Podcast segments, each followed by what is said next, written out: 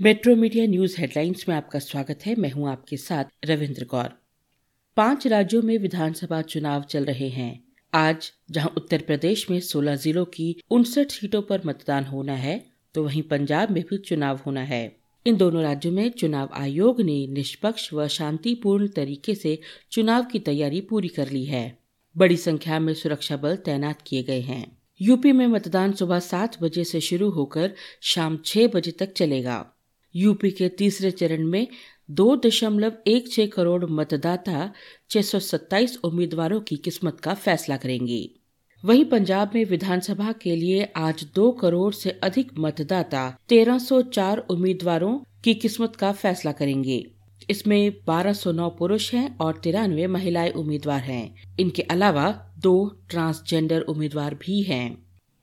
मध्य प्रदेश की आर्थिक राजधानी इंदौर में एशिया के सबसे बड़े बायो सीएनजी प्लांट का डिजिटल रूप से उद्घाटन करते हुए प्रधानमंत्री नरेंद्र मोदी ने कहा कि देश के सभी कचरा डालने वाले स्थलों वेस्ट डंपिंग साइट को अगले दो तीन वर्षों में ग्रीन जोन में बदल दिया जाएगा। प्रधानमंत्री ने ज़ोर देकर कहा कि देश के लगभग हर शहर में कई एकड़ भूमि का उपयोग कचरा डंप करने के लिए किया जा रहा है। पिछले कुछ वर्षों में कई डंपिंग स्थलों को आधुनिक तकनीक से ग्रीन जोन में बदला गया है और इंदौर उनमें से एक है।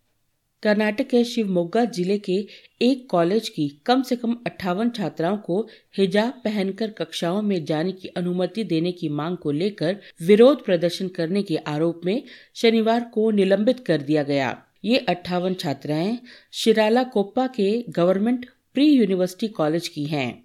गुस्साए छात्रों की कॉलेज अधिकारियों के साथ बहस हो गई, जिसके बाद पुलिस ने उन्हें तितर बितर करने के लिए हस्तक्षेप किया पुरानी सीमापुरी से बरामद विस्फोटक मामले की जाँच में जुटी एजेंसियों को ये शक है कि पुरानी सीमापुरी, गाजीपुर एवं कुल्लू तीनों ही जगहों के लिए एक ही ग्रुप ने आईईडी असेंबल की है, जो पाकिस्तान बॉर्डर पर असेंबल की गई है, जिसे राजस्थान, पंजाब और कश्मीर के रास्ते दिल्ली पहुँचाया गया। इसमें जम्मू कश्मीर और पंजाब में गुपचुप तरीके से आतंकी संगठनों के लिए काम करने वाले स्लीपर सेल ने मदद की है। स्लीपर सेल के ज़रिए ही दिल्ली तक विस्फोटक पहुँचाया गया।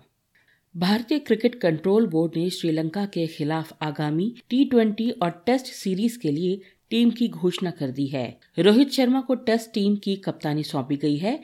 वहीं विराट कोहली और ऋषभ पंत को टी ट्वेंटी सीरीज़ के लिए आराम दिया गया है। सलामी बल्लेबाज के राहुल वेस्टइंडीज के खिलाफ वनडे सीरीज़ में चोटिल होने की वजह से बाहर हैं। दोनों ही टीमों के उप कप्तान जसप्रीत बुमराह को बनाया गया है। चेतन शर्मा की अगुवाई वाली चयन समिति ने चेतेश्वर पुजारा और अजिंक्य रहाणे को टीम से बाहर कर दिया है। दोनों ही खिलाड़ियों को टेस्ट टीम में जगह नहीं मिली है।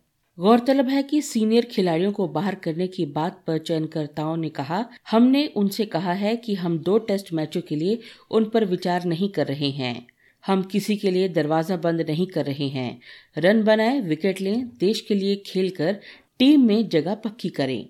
हमने रहाणे, पुजारा, ईशांत, साहा से रणजी ट्रॉफी खेलने के लिए जाने का अनुरोध किया।